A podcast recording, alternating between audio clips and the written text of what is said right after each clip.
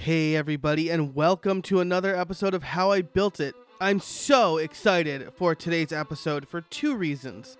I'm a big fan of Brad and everything that he does, and we're wading into very non techie waters here. Brad and I talk about what it's like building a physical product, from prototyping to manufacturing. It's a fantastic conversation, and I definitely learned a lot.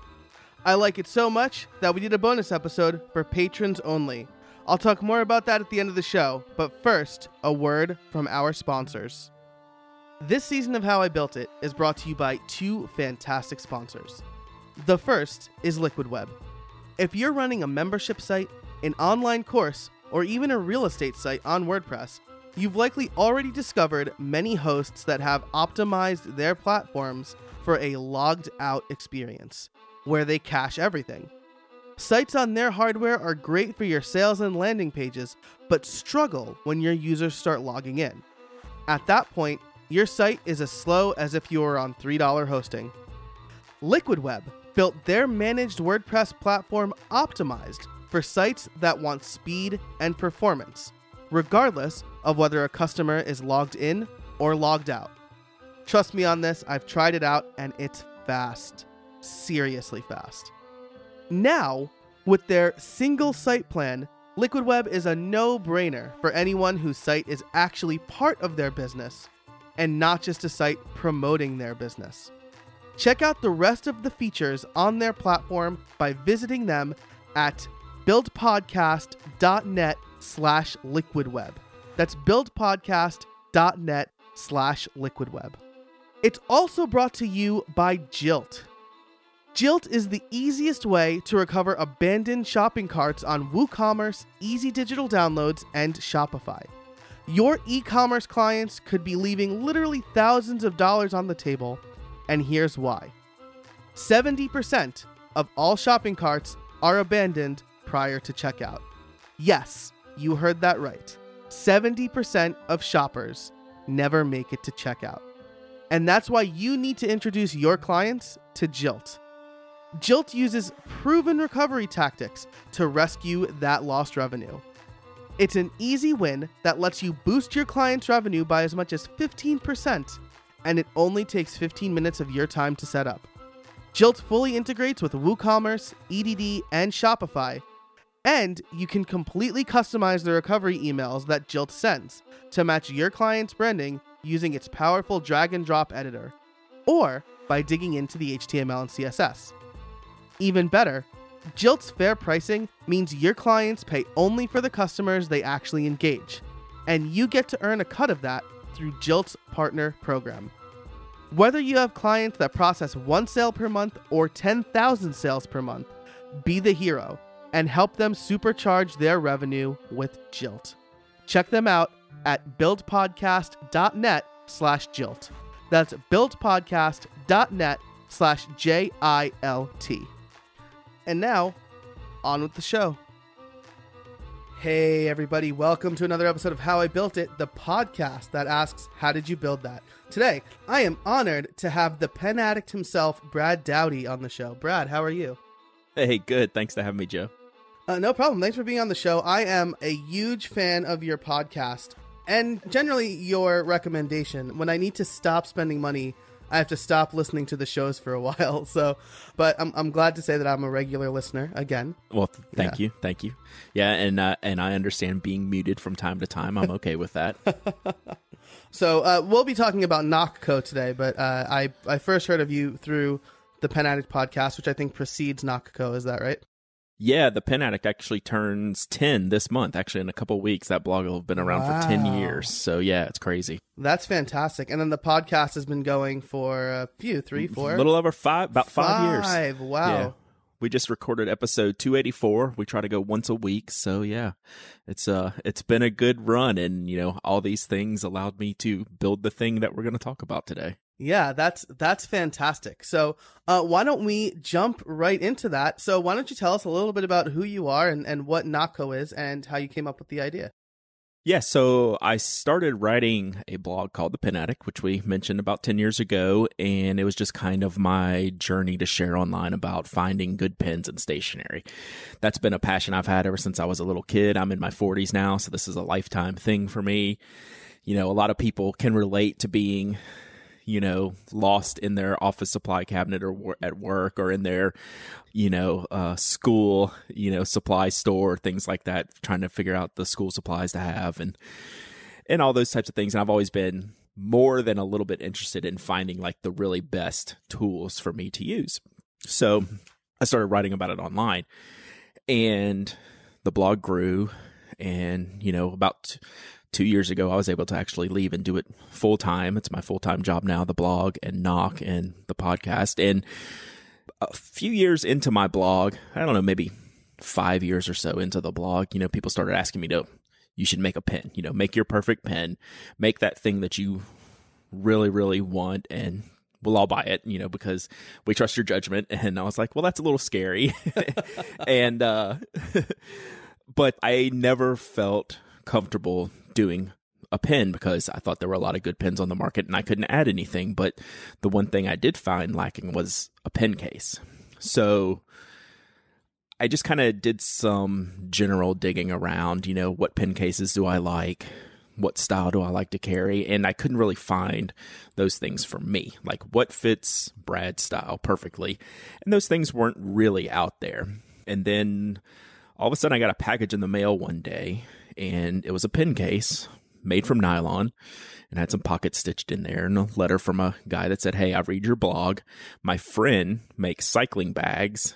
And I told him he should make you a pen case because it sounds like the things that you like in a product are the things that he knows how to make. He doesn't know anything about pens, so I told him how to do it. But here, check this out. And I was like, oh wow. oh my. wow we have we might have a thing. I said yeah i need to talk to your friend. So the uh Nock was born from almost a you know random chance, you know, mail, package in the mail. And it just so happens I live outside of the Atlanta, Georgia area, uh, in Macon, Georgia, about an hour and a half south of Atlanta. And this guy who makes the bags, who's now my business partner, Jeff Bruckwicki, lives in Atlanta. So we were close. Wow. You know, it wasn't like a cross country relationship. I was like, well, you know, we started exchanging emails. I said, you know, I like the style of product you're creating. I know what to make. You know how to make it. So let's talk and see if we have a thing. So we met up together at a Starbucks, like halfway between us. You know, neither one of us knew each other from Adam hardly. You know, we had to send pictures of each other. You know, it was like a it's like a Tinder date yeah. or something. You know, we had to get the pictures to make sure we're going to meet the right person in the Starbucks because you know I got to go up to someone and say, "Hey, do you make pen cases?" Which is super weird you know, if nobody knows the context. yeah, not a normal icebreaker. Right. so yeah, so we sat there for a couple hours. I sketched and we talked and you know, I gave him some examples of what I liked. And he said, "Okay, let me take this back home. I'll play around on my sewing machines, see what I can come up with." And a week later, we met back at the same Starbucks. He basically dumped out a duffel bag worth of samples on the table. And we said right then and there we had a business. So Nock, that's how uh, Nock was born. Wow, that's that's amazing. I mean, it's very cool the connections that you can make through your blog, right? And then uh mm-hmm. And then you have a a business that's seemingly doing very well. You guys are you guys make a lot of fantastic products. So mm-hmm. yeah, and it was just you know the whole idea behind Nock was a different aesthetic for kind of a new fountain pen or pen user. It's not a fountain pen pro- product necessarily, but when you say fountain pen, you think of old and stodgy, mm-hmm. and you know your grandparents' desk or something like that, and any leather goods to store them in. Well, that that kind of market's pretty saturated in the pin mm-hmm. business. All the leather goods, well, I'm into backpacks and I like carrying things like that and with different storage options and different colors yeah. and you know nylon materials. So that was the whole idea. It was basically to make a nylon like a, basically a mini backpack for pins. and it was something that I wanted, so I hoped other people wanted it, and it turns out that they did. So it's been a good run. I guess we've been doing it about four years now, maybe f- close to five. So yeah, it's been real good. Nice, yeah, and I can certainly vouch for uh, that stuff. I've got a few of your cases. Most recently, the uh, nine seed A six sized case. Yeah, yeah, yeah, yeah. So for my Hobonichi Techo, which I also learned about from the Pen Yeah. Addict. So uh, yeah. and finally, t- I'm using the Kaweco AL Sport as well. So Yeah, and I like the uh the clip on those pins. They make it look so cool. It's a cool pin to begin with. I rave about that pin, probably obsessively a little much. I I you know, I've it's definitely one of those one of each type of things for me and Yep. the clips make them look really cool. So yeah. yeah, absolutely. And like, I love the size and like posting the cap is a very important thing for me. So like I love my TWSBIs, but if you you know most of them you can't post the cap on. So Yeah, cuz they make them gigantic. Right, right. So cool. Anyway, uh so no, we're geeking out about pens here. Uh that's all Yeah, right. it's kind of what I do. yeah. So now you've got so you started on Kickstarter, is that right? Right, right. So Jeff and I decided we wanted to start a business. We think there's a thing. We knew that this wasn't okay, let's open a storefront and have a retail business type of business. This is uh let's see if we can sell products to this community and how should we start this? And we basically decided on okay, what do we need to get this started? You know, Jeff had two or three sewing machines already. We had the availability at his job back then to use a cutting table to cut fabric, but we needed a couple of additional machines to do different types of stitching. And so there's a lot of there was some hardware investment that we needed to make and then of course material investment and Kickstarter at the time seemed like the best way to get our idea out there. It kind of helps validate it, you know, if it's if it bombs completely, you know, we've only lost our time, Right. right? And it took off. Like it was a it was a shock to both of us. I mean, it definitely set us off into like the Kickstarter panic of oh my gosh, we've sold too much, which is a mm-hmm. nice problem to have, but when you're just two guys and you're sewing everything in the bedroom of Jeff's apartment, blowing out the Kickstarter wasn't actually on our radar. So we had I think we had like a $5,000 you know goal to hit because like one of the machines we wanted to buy was like $1500 then we needed mm-hmm. some material so we had a pretty low goal we just wanted to get the stuff we need to make the cases Right. and then we ended, we ended up doing like 78000 Wow. and ended up having to make like around it was around 6000 cases we had to make Wow. so we were a little bit behind on that kickstarter Yeah. But that definitely opened our eyes. So we're like okay we thought we had a thing and this kind of confirms it right? This was our test. I don't know if we passed or failed because it took a while to make all the cases but everyone loved the product. They love seeing it. They love hearing about it. And then once they got it in hand they love using it. So then we were able to move on from there. Gotcha. And so, if I recall correctly, you guys were pretty communicative in the whole process, you know, letting people know what was going on. And I know that you and, and Mike on the show talk a lot about Kickstarter projects. So, Mhm. I want to ask you about research, uh, and, and I'd like to kind of focus it on creating the Kickstarter, right? Because there is a lot of front loaded time to make a good Kickstarter project, right? hmm hmm So, wh- what was the research process like there?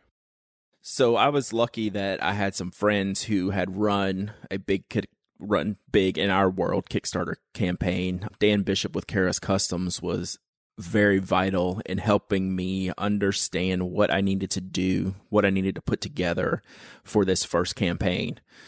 You know, a lot of that was just I had already backed several other campaigns, so I learned from from them how to do it as well. But uh, Dan's help was very important to me in just kind of keeping me off the ledge, right? Like you can get very overwhelmed starting a first Kickstarter project, especially if you're, you know, kind of putting taking a risk like we were, even though the downside was not, you know, not bad at all. But it's nerve wracking to put yourself out there and to say, give me your money and I'll give you something in about six months Right. right? so that's a that's a nerve wracking thought process, and you know, building through that, we definitely made some mistakes in how we. In, in retrospect and and how we did it mostly around the number of offerings we had at the time we had a lot we offered like mm-hmm. all the things where Right. you know in the end we would have better better streamlining it even if it took money off the bottom line you know to have a more streamlined process that was a huge learning experience but just having friends that have done that before, I was lucky in that aspect, I guess. And I was already part of the Kickstarter backer community, so I knew kind of how the projects ran. So that was that was the biggest thing, just being involved and then having some friends I could reach out to and ask questions. And now when I have friends that want to do the same thing, I always raise my hand when I hear someone saying, "Hey, I'm about to start a Kickstarter." Does anyone have any tips or tricks? I was like, hey, I'm glad to help. I want to pay that forward and uh, you know help other people out and you know avoid some of the pitfalls that we have and answer just some of the basic questions about getting it started because it can be intimidating. Nice, yeah, absolutely. I mean, especially when you, you know, if you do have a big project that kind of blows up because the the idea of I, you know, I feel like if I were to approach that, I wouldn't think this is going to blow up. I'd be pretty skeptical that I'm even going to meet my goal. So, yeah, the idea of, of scaling is not necessarily something I have in my mind. It's just kind of getting it done. But I mean, you know, clearly you've you've weathered that storm a little bit. So yeah, and we've gone out and we've done some other Kickstarter projects since then when we've launched a larger product, like instead of like a smaller pen case, we launched a, a small slimline briefcase product. Well, that's a larger in scale type of manufacturing, a larger physical good. But I was totally comfortable launching that project because I knew it was going to be refined before I mm-hmm. even pressed any buttons. I knew the, you know, pledge levels were going to be locked down and comf- I was going to be comfortable with it no matter if they went crazy or not. And mm-hmm. so, yeah, that that experience. I mean, you only get it through having those experiences. And I guess I've done, I don't know, five or six now total. Not all have been at the scale of the first one. The first one was a big one, mm-hmm. but it, it, gets easier every time. And I'm actually a pretty big fan of Kickstarter and what they do for people like myself. You know, it. I mean, it helped to start a business flat out. Yeah, absolutely. And so now, do you? You don't do a Kickstarter every time you're going to launch a product, though, right? No, no. So product wise, we'll launch most of it just ourselves on the site. If we do a large physical product, like so the Lanier briefcase, mm-hmm. it was a you know maybe five or six times in a physical size, right. different from one of our small pen cases that holds three pens. This holds like a 13 inch laptop and an iPad Pro, and just the cost to get that project underway was a lot more than a normal pen case. So most of our projects, we just prefer to launch them directly on the site. But like if, I mean, we've always had a goal to do a backpack. We don't have, we're not even close to doing that. But when that comes to be, that'll be a, a kick, an example of what, where we'd go to Kickstarter first. But I have three new designs, you know, in the factory right now that won't be launched on Kickstarter because they're smaller. Mm-hmm. I can afford to pay for them up front, type of thing, instead gotcha. of needing a huge, huge nest egg up front. And uh, that's where Kickstarter helps very much with that cash flow. Hey, everybody, I want to take a moment here to tell you about Event Espresso. If you need an excellent event management system for your WordPress site, look no further than Event Espresso. The out of the box event registration and ticketing plugin for WordPress is now powering over 40,000 event websites, $100 million in ticket sales per year. If you need a stable, well built, and highly supported event ticketing platform for your WordPress website, look no further than Event Espresso.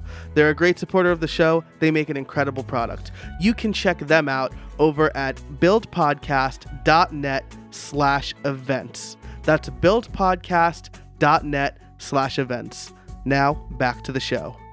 Nice. And so so now I'd love to get into this. This this show has primarily had uh, tech people on it, specifically people mm-hmm. in the WordPress world. That's kind of where I mm-hmm. am deeply embedded. So you have I, I want to talk about the physical products, but I, would be remiss if I didn't ask. Uh, you have your online shop. What is running yep. your online shop? Uh, Squarespace. Squarespace. So Squarespace stores. I my blog has been on Squarespace for.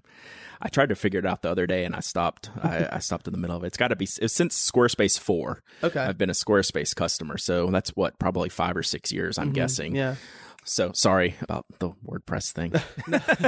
no worries. I suspect, no offense to the WordPress people, but I suspect it would have taken you a lot longer to get your shop set up on WooCommerce than it would have on Squarespace. yeah, yeah, yeah. And you know, that was, you know, 4 years ago too, so things Right. have changed. Yeah, absolutely. During that time, but you know, it was it was just a simple straightforward shop system. It allows us to manage the shipping, integrate all the shipping things, integrate all the taxes, you know, when like one of the things you don't think about when you're starting a business with physical goods, well, if I ship it within my state, I got to charge taxes. Well, now I have to build in all these tax rules and my platforms, and those aren't things I was prepared for. I want to make pin, I want to make pin cases, not set up, I'm not set up seven percent taxes for Cobb County. You know, Right.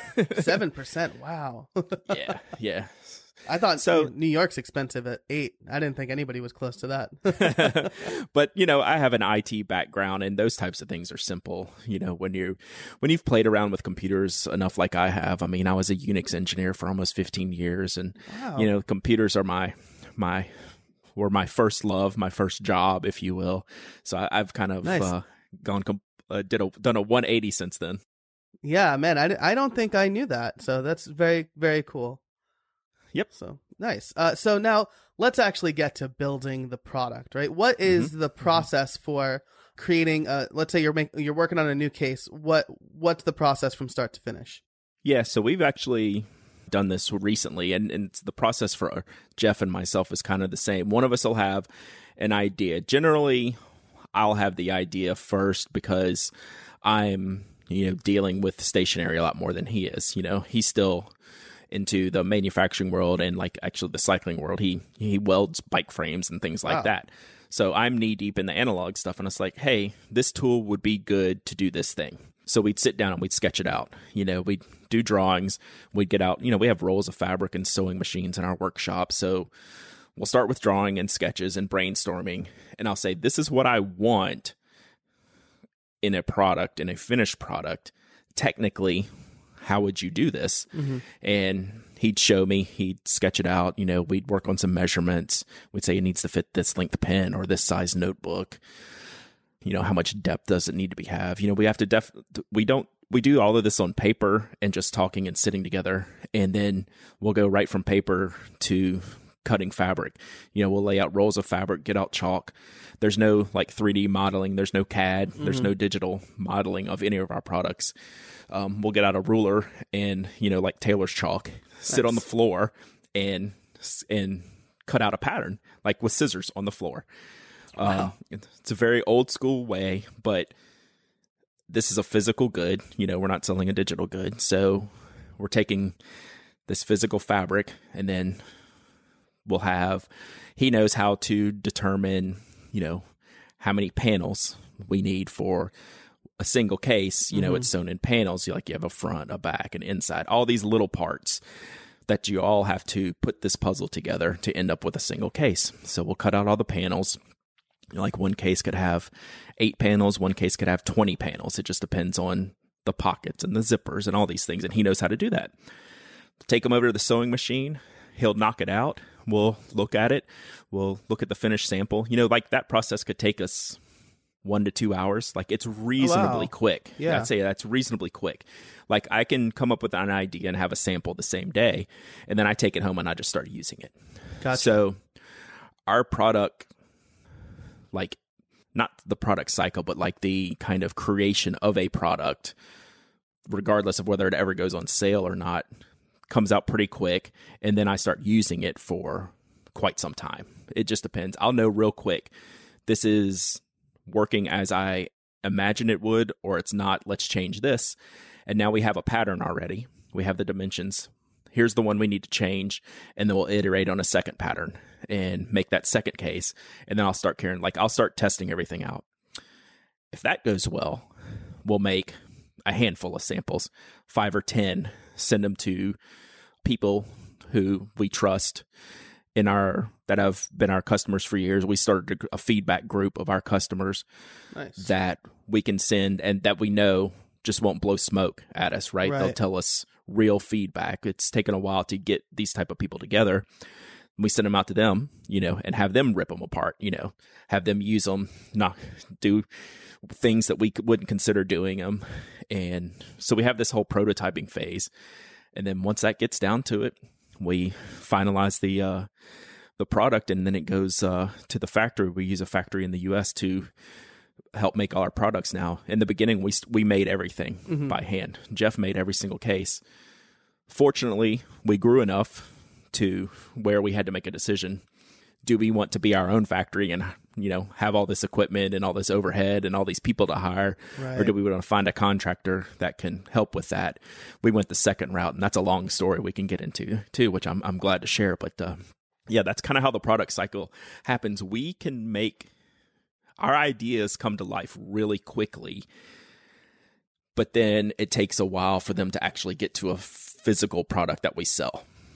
Gotcha. Uh, so I would. Could, oh, I was just gonna say that could yeah. be like six months to a year. Right. Gotcha. I, so I would love to hear that factory story. Let's save it for the end. It could be like a bonus kind of part gotcha. of the episode. Yeah, because cool. I that I mean that, you know that's as somebody who is pretty deeply embedded in the digital space. I the the the best thing I make with my hands is Lego, and I don't even do that particularly well. Uh, this is very interesting to me. It's a whole other thing. Oh, trust me. Yeah, yeah, for sure. So it's the the thing that you mentioned about real feedback. I mean, that's that's super important, right? It's very hard. I'll send like a thing I designed to my friends and family, and they'll be like, "Yeah, it looks good." But I have a mastermind group, a few friends in the same space who I know will give me honest feedback because my business is riding on it. So yeah, that core is very important. Like it doesn't have to be big. Two or three people that you that you know will tell you, Joe, you've really screwed it up here, and this needs to be fixed, or you need to consider that as our feedback group will uh, attest to. We don't always listen to them, but we understand. We do know that most of the, I mean, ninety nine point nine percent of the time, it's like that's the feedback you need. That's the feedback that's important. And when you have a physical good that you cannot up and change tomorrow with a line of code, right? It, it's it's extremely important. Yeah, absolutely. So you've you've got the you've grown to contract out a factory uh, do they also do the shipping for? Uh, well, no, they actually don't. I know they don't. So, do you guys do the shipping yourself, or do you have like drop shipping or anything like that? So we do all the physical shipping, and the reason why we do that is we're very particular about the quality of our products. Mm-hmm. So it's hard to let these products go out of your hands yeah completely like i have a i have a roadblock with that to having to never seeing the product before they hit our customers' hands. I want to verify every single product that I ship before I ship it. Wow. It's more work for us, but that's work I'm glad to do because it makes the customers happier way more often than they're having to have a package arrive the tags missing or the tags on backwards. Right. Like things just happen in manufacturing. Sure. You know, two pockets are are flipped and, and from the way they're supposed to be. And it very rarely happens, but I don't even want it to happen once. Right. right? Like, so Jeff and I will take the time to have all the products shipped back to us once complete, and then we ship every single product after inspecting it again and then sending it out. So that's that's a that's a very important thing for us. I don't I'll never say never to fulfillment, but I, I'm very uncomfortable not seeing the final product before it hits our customers' hands. Yeah, and I mean that that makes a lot of sense. You've built your name. I th- I feel on you know on quality. When I when I bought the the nine seed case, mm-hmm. is it nine seed? Am I saying that right? It's the A6. A6, right? The A6 yeah. case. You know, I I had a price in mind. It was more, but mm-hmm. I was willing to pay that because I knew that it was quality. Like I knew I know I'm going to get something that I'm going to have forever. So or yeah, yeah. The, I mean, the better part of forever. yeah, yeah, yeah. That's important. I mean, that's it's mandatory for us. Yeah, and uh, you know, we'll get into that that more how much of a challenge that is, but it's. I mean, quality is number one for us because it's a smaller item, so any kind of flaws or defects like really stand out. You can hide things in a large backpack, right? If right. something's if this one stitch is crooked, you'll never see it. If this stitch is crooked in something we make, because a lot of it ends up on Instagram. You can see it real quick. I've seen, I've emailed people. I said, "Hey, there's something wrong with your case. Let me send you another one from a picture I've seen." Like wow. they would even never even notice. But that it's it's just one of those things that really bugs me, and it's really important to me is the uh, the quality of our finished product. Yep. Well, I, that's uh, that instills a lot of trust in customers. I can certainly vouch yeah. for that. Yep. So you will do a prototype. How many, if you don't mind answering this, how many of those mm-hmm. prototypes mm-hmm. like never see the light of day? Oh, probably half of them or okay. more. Yeah, I have a whole stash full of stuff that doesn't make it. We're at a point now where if we can introduce like three or four new things in a year, like a new shape, that would be that's an enormous number. Mm. If it's if it's like two, it's probably pretty good. Because we don't we want to make it worth something. We don't want it to be a slightly different version of something we already have. You know, we want to make it useful on its own. So that's not always easy when you're coming up with products. And we don't sit down to say, okay, today's new product day, and hey, and we're going to write this song today, right? right? The song just has to come to us naturally and say, there's a use case for this. Is it, can we do it differently than anything else we've ever made? And is it worth our time and money to do this? So, you know, and a lot of those things, you know, lot, we have a lot of unfinished songs, if you will, that are stacked up in my closet. And I go back and look through them from time to time. I'm like, these are really cool, but I wouldn't want to sell this because I'd sell very few of them. And we do something already that's close enough and better. So, yeah. Gotcha. So, so when you do come up with a, a new product, do you do you do any like market research evaluate? Do you have like a good idea of the reception it'll get when you launch? Kinda sorta. Like that's a that's a tough question. We do what feels right to us mm-hmm. and included in that feel right is what my perception of its reception in the marketplace is. So i am lucky enough to be able to live my entire life in the stationery world for a job so I'm on top of these things all the time.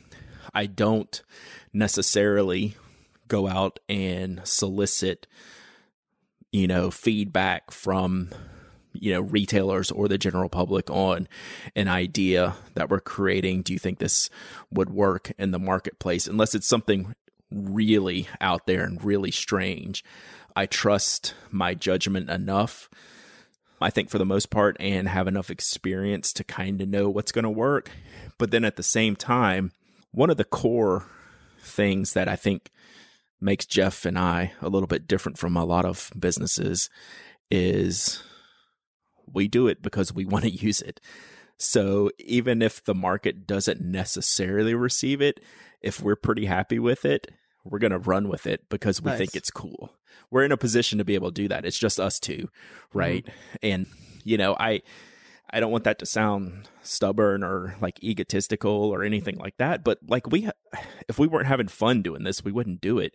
So, I want to make things that I want to use and hopefully other people like them. So, that's a lot of our philosophy. Yeah, absolutely. And I, I love that. I mean, a lot of the people on my show have said that they created this because they were scratching their own itch yeah, and it just totally. so happened that other people also wanted it. So yeah, I mean that's when it comes about naturally like that, you know, you you're kind of on the right track. Nice, uh, that's awesome. So uh, I've got you know just the the last couple of questions before we kind of close out the main show and then get to the bonus. So we talked about transformations as far as like uh, the factory goes. Have there been other major transformations since you started Nock Co? That's kind of been our biggest challenge. Our our growth has been the big, biggest challenge and the roadblocks to that growth and we're still going through that right now. You know, it's it's been nothing but positive since we launched the company and then trying to figure out year over year over year to do a better job and make more cases and sell more products is endlessly challenging and I have no answers for that, you know, or I or I have one answer and two more questions, you mm-hmm. know, that you can never completely catch up. But one of our biggest challenges was getting into retail. It's like it's something I really wanted to do mm-hmm. because there's a lot of niche stores that sell pens and paper goods.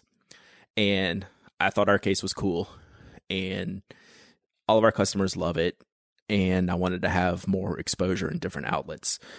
So getting to the point where we could meet our customers, our direct customers' needs that buy directly through us, and be able to send hundreds or thousands of units out into the wild at the same time. Man, I'm still trying to figure that out. That's uh, and I've got we've gotten better at that. We, you know, we've hit we've we've worked on that, but uh, that transformation is still ongoing. It started about a year ago. We finally got into retail. Actually, about this time last year, were our first retail orders. Nice. It's been almost a full year, and we're still working on that. Still trying to figure that out. Wow, man, that's wild. Uh, that's that's Mm-hmm. probably a whole other conversation that can be had too. Yep, yep. Man, and so with that, what are your plans for the future? And you know, if, without giving away anything, of course, you know, Sure. what's what are your plans? we wake up every day and we just want to make cool stuff. And if that involves one thing next year or 10 things next year, we're going to do it. We have, I just sent off three products for prototyping, like the final prototyping after we've designed. So I just, we like being creative. We like doing things people don't expect. You know, we make colors of our cases that people think are the dumbest thing you've ever seen, but they're awesome and people love them.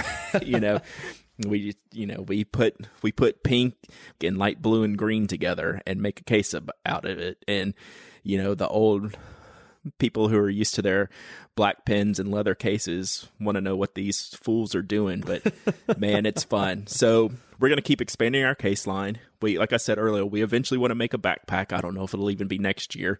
That's a long-term goal. We want to expand our paper goods. We're really we make really really good notebooks that i don't think get enough uh, out there in the world. So i'm going to work on that. Nice. getting those getting those marketed better because they're really really nice really good paper. Our index cards it blows people's minds that when i tell them what's our best selling product it's three by five index cards because you can't find good ones. We charge a lot for them they're expensive to make you know mm-hmm. compared to you know something you buy at OfficeMax. Right. but it's what stationery nerds want. That's so we're expanding our our uh, note card lineup uh, as we speak. So that's a fun, always a fun project to work on. So I love our paper goods; those will keep growing too. So yeah, just we're we're working on all the things slowly but surely. Man, that's that's awesome. And uh, I have a fun story about the. Um, uh, you've probably heard this from other people, but I was at a uh, WordCamp. That's a WordPress weekend conference. Mhm. I ran out of business cards, but I had your three by five index cards on me, and I just wrote personalized messages and then my own business card on them, and I started handing them out. So nice, that's Yeah. awesome. We do get stories like that, and as a matter of fact, because of that, we actually make uh, business card size note cards now that can go in the same. They fit a standard business card size holder. That way, you have your cards and some blank ones if you need them. very nice. I dig that. That that might uh the.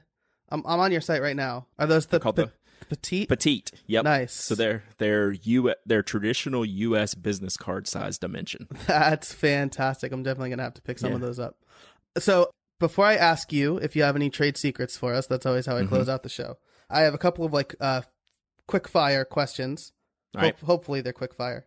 Can we expect any cases that are going to be like that pen addict orange? I didn't see any on your site. I was just double checking, so maybe I missed it. So what what was the question again? Do we want to see any orange? Are we going to see any orange? Uh, any of that pen addict orange? Yeah. we get that all the time, and you are going to see it sooner than you think. awesome. Very cool. That's uh my that I think that's my favorite color. Yeah, So I'm very too. excited. Nice. What is your current favorite backpack? Ooh, gosh, that's an awesome question. And this is going to be a totally unfair answer, but it's the truth. It's a backpack that's discontinued and no longer made. Uh, there was a company out of Australia called BOgear. They make killer backpacks. It's the one I carry. The one, the model is called the Bullpup.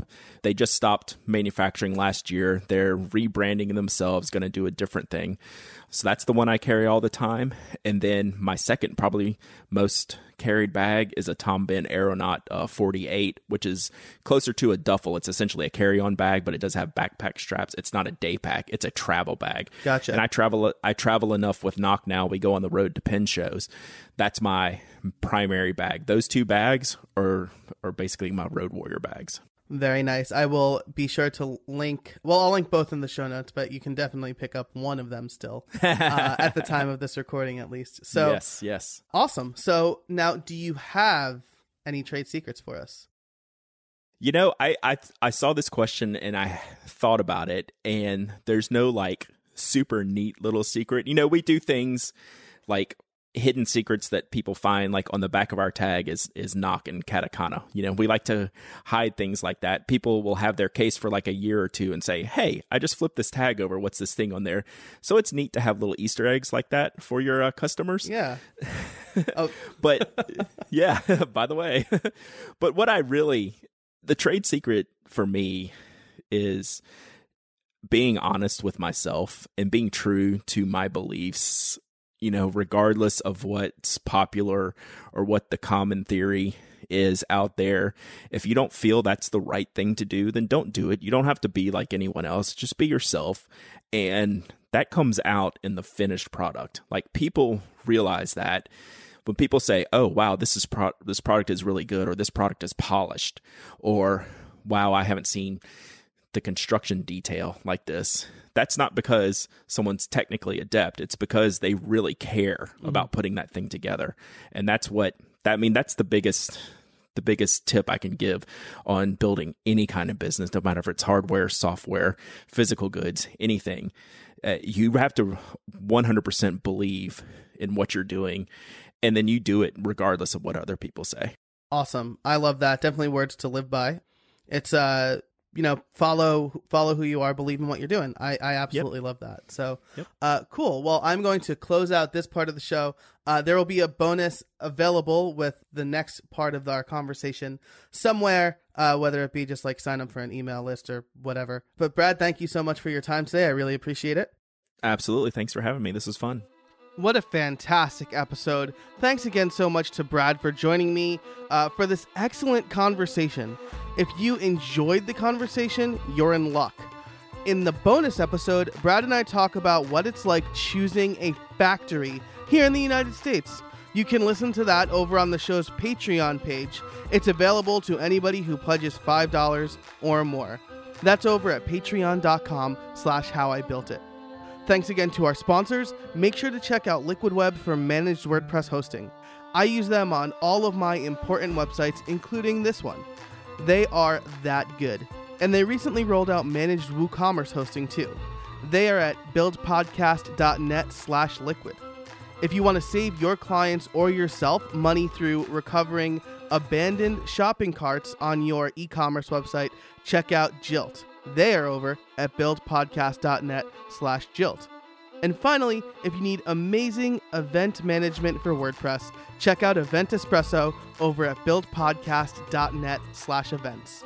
For all of the show notes, head over to howibuilt.it slash 63. That's howibuilt.it slash 63.